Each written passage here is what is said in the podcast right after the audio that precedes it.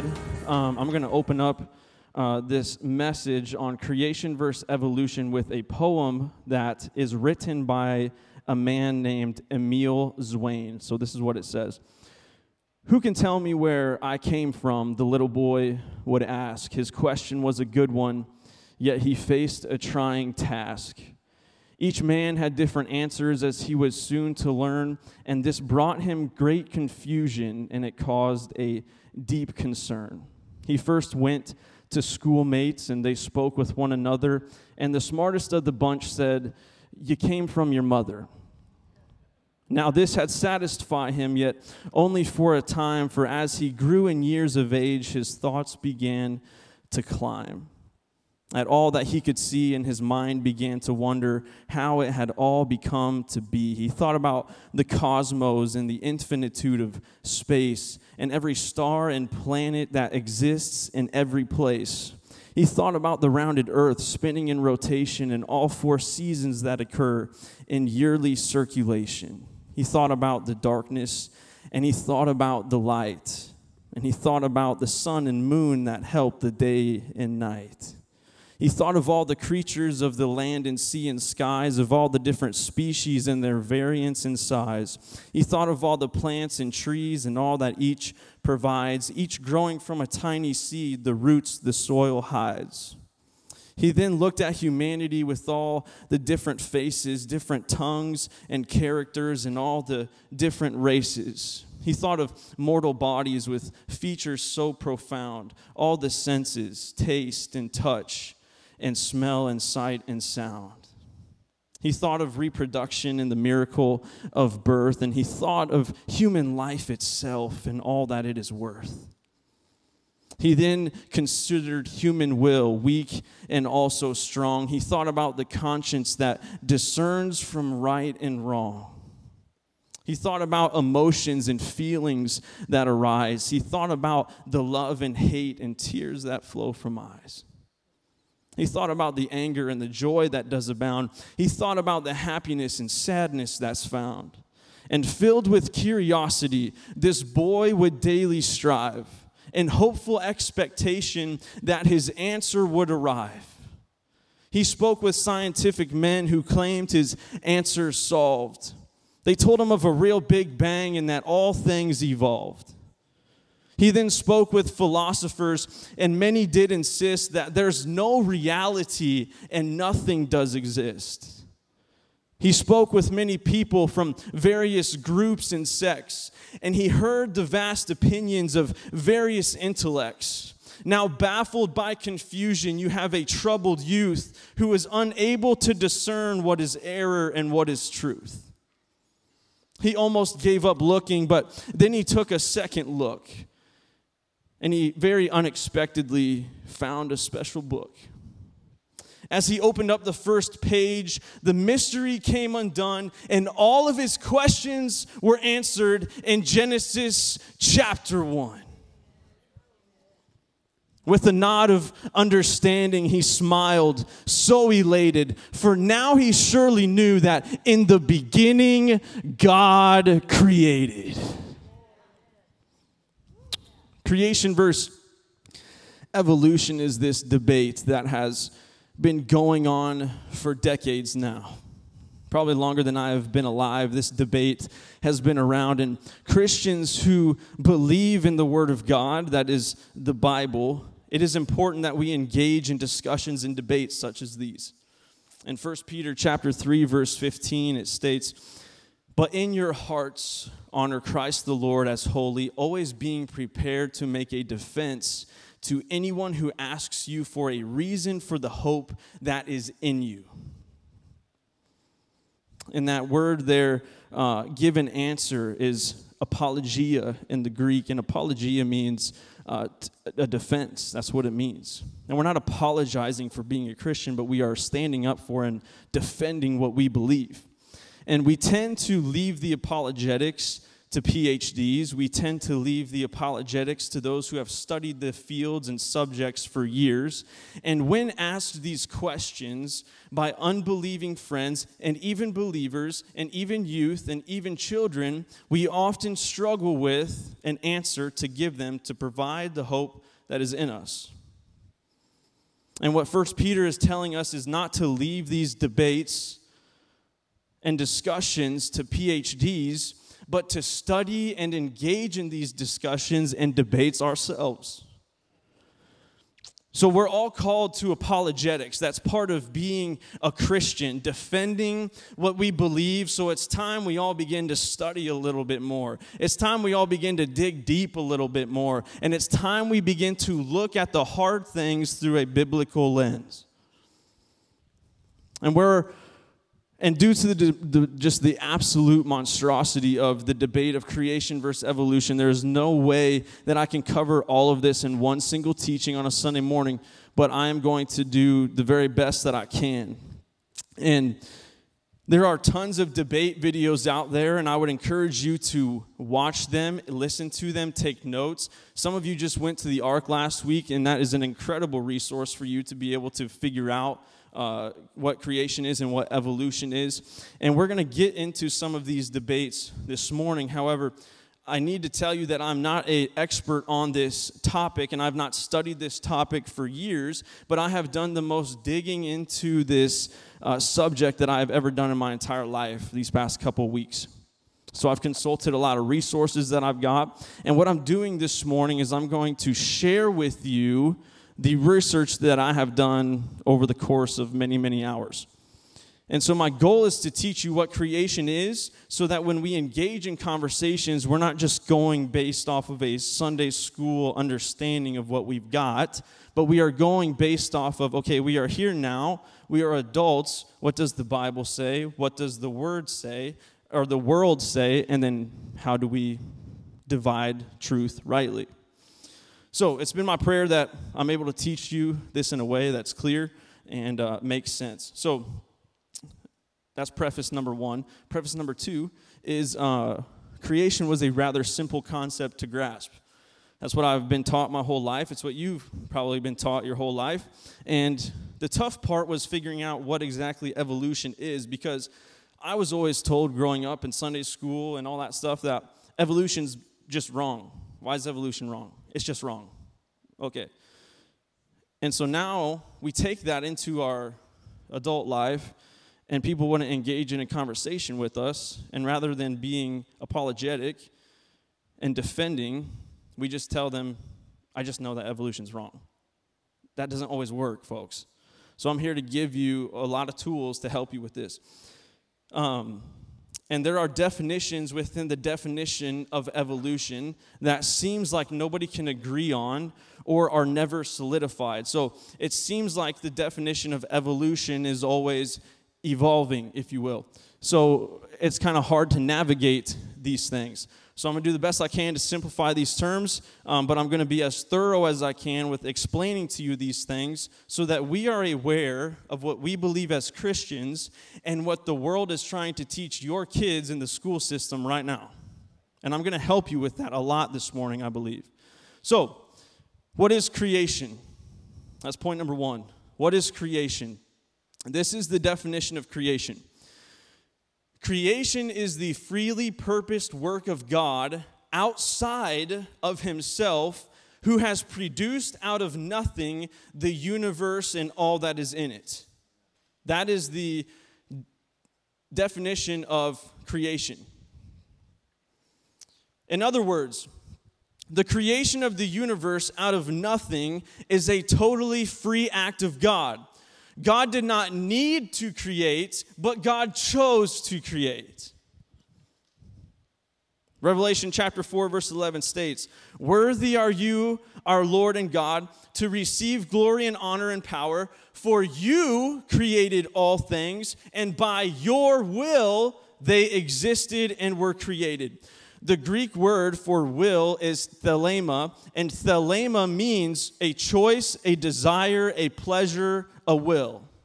So, in other words, God did not need to create, God was not forced to create. God created the universe out of his own will, his own choice, his own desire, and his own pleasure. Are we on the same page right now? Okay. Now we're going to get into evolution and what evolution is. To lay the basis for this, Charles Darwin is the poster boy of evolution. In 1859, Darwin wrote his book, The Origin of Species, which has made evolution so popular today, right? The origin of species is what you will frequently hear Darwin's book referred to as. By the way, this is the complete title of Darwin's book The Origin of Species by Means of Natural Selection or the preservation of favored races in the struggle for life. But that's the part that they don't tell you. The word evolution is used in different ways, which is why it's very important for us to define these terms so that it is clear what terms are being used. So, we're going to talk about microevolution. Sometimes evolution is being used to talk about microevolution, and this is the definition evolutionary change within a species or a small group of organisms, especially over a short period. I thought we were at church, not science class. I understand. But it is completely important for us to understand the science so that we can tell them why God created it. There is countless evidence of microevolution happening today, and I would not deny that they exist, and you would not deny that they exist. So I think a better term for microevolution is adaptation. And adaptation is the action or process of adapting or being adapted. So now that we've defined the terms, I'm going to give you some examples. Because of humans breeding different dogs and the genetic variability within the canine kind, there are multiple dog breeds. And each one of them are extremely different from the other. We would all agree on this. However, the fact still remains that they are still dogs and they have not changed into a fundamentally different creature. So, my small 10 pound Boston Terrier is as much of the canine kind as a wolf is.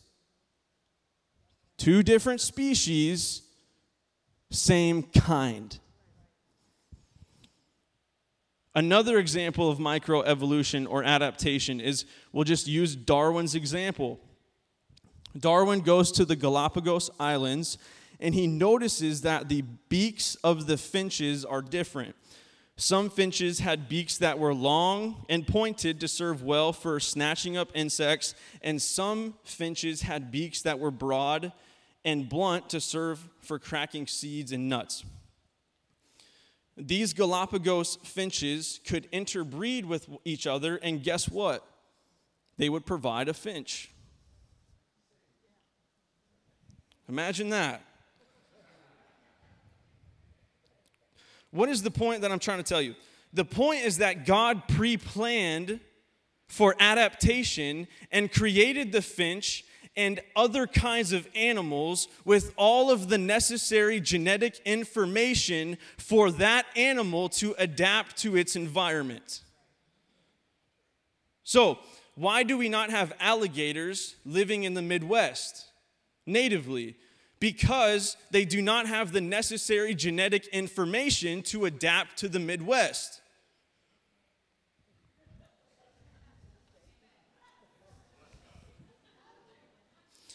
In order for a bird to turn into a reptile, it would require genetically new information that does not appear in the bird in the first place. Therefore, it's impossible. So, microevolution or adaptation is evolutionary change within a kind. It does not produce a new kind. The fish kind cannot reproduce the human kind. The dog kind cannot reproduce the lizard kind or reptile kind. However, this definition and this word is not the sense in which the word evolution is normally used when discussing creation versus evolution. This is the term that is most likely used macroevolution. And according to Darwin, Darwin defined evolution, macroevolution, as descent with modification. The idea that species change over time, give rise to new species, and share a common ancestor. Another definition would be macroevolution is the theory that various life forms have evolved from simpler life forms, often coupled with a theory of common descent that claims all forms of biological life have evolved from one simple organism. So, in other words, evolutionists believe that given enough time and random processes, life will be created and all life is traced back to a common ancestry of one common cell. That is, deers, ducks, turkeys, fish, humans all have the same common ancestry of one common cell. So, the last time that I checked, when I was at a Christmas dinner, a bear did not walk through the door and tell him that he was cre- related to me. It didn't happen. You don't have a relative who is a lizard or a finch or a fish. There's no evidence for macroevolution, that is, one kind evolving into a, an entirely new kind. There's no evidence for that. From, this is the point, from order comes creation. From time and random processes comes disorder. The Evidence Bible, irrefutable evidence of the thinking mind. This is what it states. Take the, er, there's a, stati- a statistician in there. His name's George Gallup. This is what he said. I could prove I could prove God statistically. Take the human body alone. The chance that all the chance that all the functions of the individual would just happen is a statistical monstrosity. This is what I want to read to you from the Evidence Bible because I thought this was extremely good and put this into perspective for us. This is a block quote that I've got for you from it. Did, do, you have, do you give a baby credit for having the ability to grow its own teeth? How do you have both sets of yours? If you ever decide to get false teeth, will you have them made or will you wait for chance to make a pair for you? How is it that your lungs keep breathing irrespective of your will. In fact, becoming conscious of it can hinder the process. Lungs seem to work best without any conscious thought from the mind. How does your subconscious mind continually feed you with thoughts even when you sleep? Listen to it talk to you and keep you company. It never stops. Try and stop it yourself. Your subconscious mind has been set in motion and it has little to do with your will. Think of the complexities of the human mind. It is feeding your understanding with knowledge right now and automatically filing it into your memory bank. Right at this moment, right now, your liver, kidneys, heart, pancreas, and salivary glands, etc., are all working to keep your body going. You don't even have the power to switch them off and on. During, check this out. During your sleep tonight, your heart will pump 75 gallons of blood through your body each hour. Your lungs are designed to filter oxygen out of the air you breathe. These organs contain 300 billion tiny blood vessels called capillaries. Your entire blood system will wash through your lungs once every minute. In your lifetime, the marrow, the marrow in your bones will create approximately half a ton of red corpuscles. You have focusing muscles in your eyes that move an estimated 100,000 times each day. That same eye within it has a retina that covers less than a square inch and contains 137 million light sensitive cells. Charles Darwin said this himself. This is a quote from Charles Darwin. To suppose that the eye could have been formed by natural selection seems, I freely confess, absurd in the highest degree.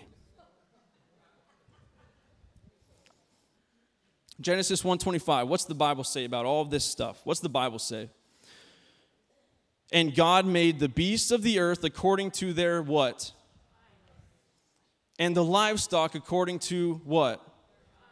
And everything that creeps on the ground according to what? And God saw that it was what? Genesis 1 uses the phrase according to their kind 10 times. Some have taken this to mean that the Bible is saying that there's a fixity of the species. That is, that God created every single species and that none of the species ever change. That is not what Scripture is saying. Scripture is saying, though, that there's microevolution, and that, that's in fact true. And God put every gene necessary in an animal to adapt to the environment that it is fit to be in. The word kind in the Hebrew is min. And this term cannot be put on the same level that we put the modern word species on. And if you look at the example of Leviticus chapter 11, verse 17 through 18, it says this The little owl, the cormorant, which is a different bird, but this is the point that I'm showing you. The little owl, the cormorant, the short eared owl, the barn owl, the tawny owl. This passage is showing you and it's teaching us that the Bible recognizes different types or species of guess what? Of, of owls, and guess what? They're still owls. Those different types or species of owls are still within the owl kind. They are fundamentally not a new kind. They're an owl. They're a different species or type of owl. In other words, the Bible teaches the fixity of species in the sense that the, the, each biblical kind can only reproduce within certain fixed boundaries. In other words, change can occur within a kind. And the Bible allows for this change or variations within plants and animals. However, the Bible is telling us that there is a certain amount of change possible. Dogs cannot mate with crocodiles. Cats cannot mate with fish, and so on. And some might throw in this argument too. Well, what about a liger or a zorse? Have you ever heard of those before? Okay, for those of you who don't know what they are, they are hybrids. And to that, I would say the two animals that create a liger, a lion, and a tiger, they're a part of the cat kind. That's why they can interbreed. The same thing with a zorse, a zebra and a horse. They're a part of the horse kind. Okay? That's why you get mules and all these different variations within the kind. From the Evidence Bible, irrefutable evidence. Microevolution is observable while macroevolution takes a tremendous leap of faith. If Christians had as much faith in God as atheists have in the theory of evolution, we would see revival. This is what Genesis 1:26 and 27 says. Then God said, "Let us make man in our image, after our likeness, and let them have dominion over the fish of the sea and over the birds of the heavens." and over the livestock and over all the earth and over every creeping thing that creeps on the earth. So God created man in his image. In the image of God, he created them. Male and female, he created them. Then the Lord God formed, this is Genesis uh, chapter 2, verse 7. Then the Lord God formed the man of the dust from the ground and breathed into his nostrils the breath of life, and the man became a living creature. We were created on purpose for a purpose by an intelligent designer whose name is God. We are not here by chance and random processes. Okay, what's the Big Bang Theory? Not the TV show. The Big Bang Theory is typically an evolutionary's an evolutionist's idea of the origin of the universe. And according to NASA, this is the definition the Big Bang is the broadly accepted theory of, for the origin and evolution of our universe. 12 to 14 billion years ago, the visible universe was only a few millimeters across. It expanded from this hot, dense state into the vast cosmos we currently inhabit. Okay. So, in other words, the Big Bang occurred from closely compacted matter that exploded 12 to 14 billion years ago. Okay, let me ask you this When has an explosion ever created anything besides chaos and death? If I pull the pin on a grenade and throw it into my garage, does a brand new Chevy Silverado Trail Boss appear? No. And now I'm left with a shattered garage and an upset wife. Or try this experiment empty your garage of everything you've got in it. Make sure there's nothing in there, then wait 10 years and see if a brand new Harley Davidson appears. If it doesn't, try it for 20 years. If it doesn't, try it for 100 years. If it doesn't, work for 10,000. Maybe this is the number for the evolutionists who want to empty their garage and see if a Harley Davidson appears. Try it for 12 to 14 billion years. Explosions cannot create order. Nothing has ever made itself. Everything that is made has to have something outside of it that cannot be affected by that which was made. The, the effect cannot be the cause. Evolutionists say that the Big Bang created the universe we know now. The Big Bang was the effect, not the cause. Okay, then what was the cause? Evolutionists would say that the cause was matter that was compacted together that then exploded. Okay, where did the matter come from? If you set a glass of water on a counter and then leave the kitchen, come back to the kitchen, and saw that the glass of water was tipped over and spilled all over the place, what would you say? Who or what knocked over this glass of water. Because why? The effect of the glass of water being knocked over cannot also be the cause. Something outside of the glass of water is required in order for the glass of water to be knocked over. That is called the universal law of cause and effect. For every effect, there's a cause. So the universe exploding into existence, according to the universal law of cause and effect, is impossible. Henry M. Morris, my dad gave me this book, The Biblical Basis for Modern Science. This is what it says The first cause of limitless space must be infinite, the first cause of endless time must be eternal. The first cause of boundless energy must be omnipotent. The first cause of infinite complexity must be omniscient. The first cause of love must be loving, and the first cause of life must be living. Therefore, the first cause of the universe must have been an infinite, eternal, omnipotent, omniscient, omnipresent, personal, volitional, holy, loving, and living being.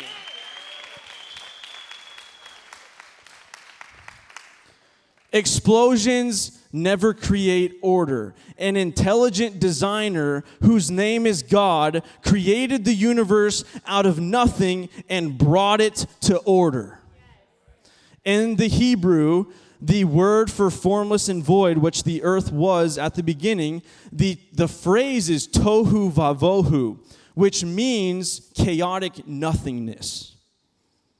A Hebrew that I listened to a podcast, he says, this is how I like to explain tohu vavohu. If you take nothing and put it into a blender and hit whip, that is chaotic nothingness. And our Western mind would say, but you put nothing in the blender. But a Hebrew's mind would say, exactly. It's even chaotic nothingness. Genesis 1 1, what's the Bible say about all this? In the beginning, God created the heavens and the earth. In Hebrew, in the beginning, God is Bereshit bara Elohim, which means in the beginning, this is literally what it means in the beginning, created God. Not a big bang. Exodus 20, verse 11 For in six days the Lord made heaven and earth, the sea and all that is in them, and rested on the seventh day. Therefore, the Lord blessed the Sabbath day and made it holy. Hebrews 11, chapter 3 By faith we understand that the universe was created by the word of God, so that what is seen was not made out of things that are visible. Okay, this next thing I'm going to touch on briefly, but this is extremely important. Have you ever heard of the term theistic evolution? Okay, a few of us. I'm about to help you out here. This is important because this is how believers begin to compromise what man says and what God says. Theistic evolution is this the idea that a living organism came about by the process of evolution that Darwin proposed, but that God guided that process so that the result was just what he wanted it to be. That is theistic evolution. Folks, that diminishes the work of God if the clear teaching of Scripture is that God's work is purposeful, that is, it was on purpose and has a purpose, then that does not fit with the randomness and chance that evolution requires. If the, okay, if the main force of evolution is randomness and God is a God of order, then theistic evolution would go completely against the character of God. Belief in God does not fit with belief in evolution. If you think it does, you are compromising what God says and what man says. So that you don't have to take a stance on one of them. What does the Bible say about this? If we are here by random and not here on purpose for a purpose, then we are here by accident. And that would disagree with what my Bible says in Psalms 57 2. I cry out to God the Most High, the God who fills his purpose for my life. This shows that I'm not here by accident, I'm here for a purpose. If we're here by random, then that disagrees with what my Bible says in Ephesians chapter 2 verse 10. For we are his workmanship, created in Christ Jesus for good works, which God prepared beforehand that we should walk in them. The Greek word for workmanship is poema, and that's where we get our word poem. So the word poema literally means a product, which means we are the product of God. We are the product of God's creation and design. If we are here by random, then that would disagree with what Psalms 139 13 says. You formed my inward parts and you knitted me together. The driving force in the development of new life is not randomness, it is an intelligent designer whose name is God.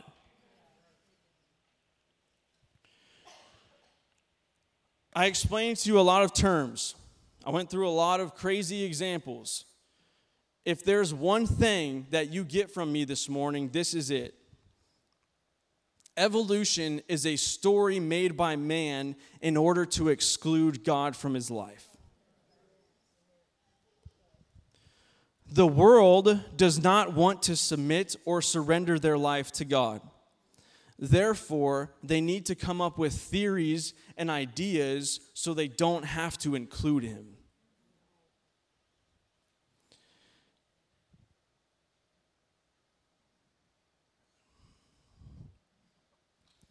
They didn't just get rid of God in the school systems by not allowing prayer. They got rid of God in the school systems by teaching this to your students. And we're also focused on, man, they took prayer out of school. What are we going to? But they're not looking at what they are teaching you in science class. What's the Bible say about this? Romans chapter 1, 25. Because they exchanged the truth about God for a lie. And they worshiped and served the creature rather than the Creator, who's blessed forever. Amen. People tend to live lives that reinforce their own selfish and personal beliefs. And today, more than ever, we need to be careful about the input that we believe or about the input that we allow to form our beliefs. With TV, with music, with movies, and the rest of the media that is presenting a sinful lifestyle, we find ourselves constantly bombarded with attitudes and beliefs totally opposed to the Bible and doctrines and theories that exclude God. Be careful about what you allow to form your opinions. The Bible is the only standard of truth. Evaluate all other opinions in light of the Bible's teaching. Romans chapter 1, verse 22. Claiming to be wise, they became fools claiming to know where the universe has come from, claiming to know where man has come from, claiming to know the evolutionary process of the things that we have gone through in order to be at the state that we are at now, claiming to be wise, they became fools. Psalms 14:1 says that the fool says in his heart, There is no God. They are corrupt they do abominable deeds. There's none who does good. If the Creator is removed, then accountability is removed. If I'm not accountable to God, who created me, then I'm my own God. I'm the one on the throne of my life. and I can remove and exclude God from my life in whatever ways and situations that I deem best because I'm no longer accountable to Him, therefore, I'm my own God. I determine what is true and what's false, right or wrong. And John Bisagno put it like this Teach people they came from animals, they will live like animals. So, my question for you this morning is that what are you compromising? What areas are you compromising man's word with God's word? Are you compromising the fact that, man, yeah, maybe they're right. Maybe I am a liar. Maybe I am a cheater. Maybe I am a thief. Maybe I am anxious. Maybe I am stressed. Maybe are you compromised? Yeah, maybe that's right. And I know God says this about me, but I don't want to take a side and I don't Friends, the key to my deliverance, the key to my freedom that I've experienced in my life was not compromising man's word and God's word. It was buying into the fact that I was created by a man named Jesus who loved me, who formed me, who died for me, who delivered me, who said, I'm not going to leave you in the way that you were, but I'm going to take you out of it and bring you into something that is new. What areas are you allowing man's word to have more influence over you than God's word? And just real quick, I'm, I'm, this is my last thing, and then we're going to pray. In Genesis chapter 3, the serpent comes to Eve. Did God really say? And then the fall happens. And then God is in the midst of the garden. Where are you? Where are you? Adam, Eve, where are you? And then he finds them, and then God says to him, This is the question that he asked him Who told you that you were naked? Of all the things that God could have said to Adam and Eve, he said, Who told you that you were naked? As a parent, I'm not a parent, as um, if I were to put myself in my mom and dad's shoes and I did something drastic like that, I could probably think of 10 other things that they would ask me instead of who told you you were naked. So, what is this getting at? What this is getting at is God is saying to them by asking them, Who told you that you were naked? What voice have you allowed to influence your life that's not my voice? What voice are you allowing to influence your life that's not God's or that's not God's voice? He gives you your identity. Stop listening to what everybody else says about you. He knows you better than they do because he created you. So if you would stand with me this morning.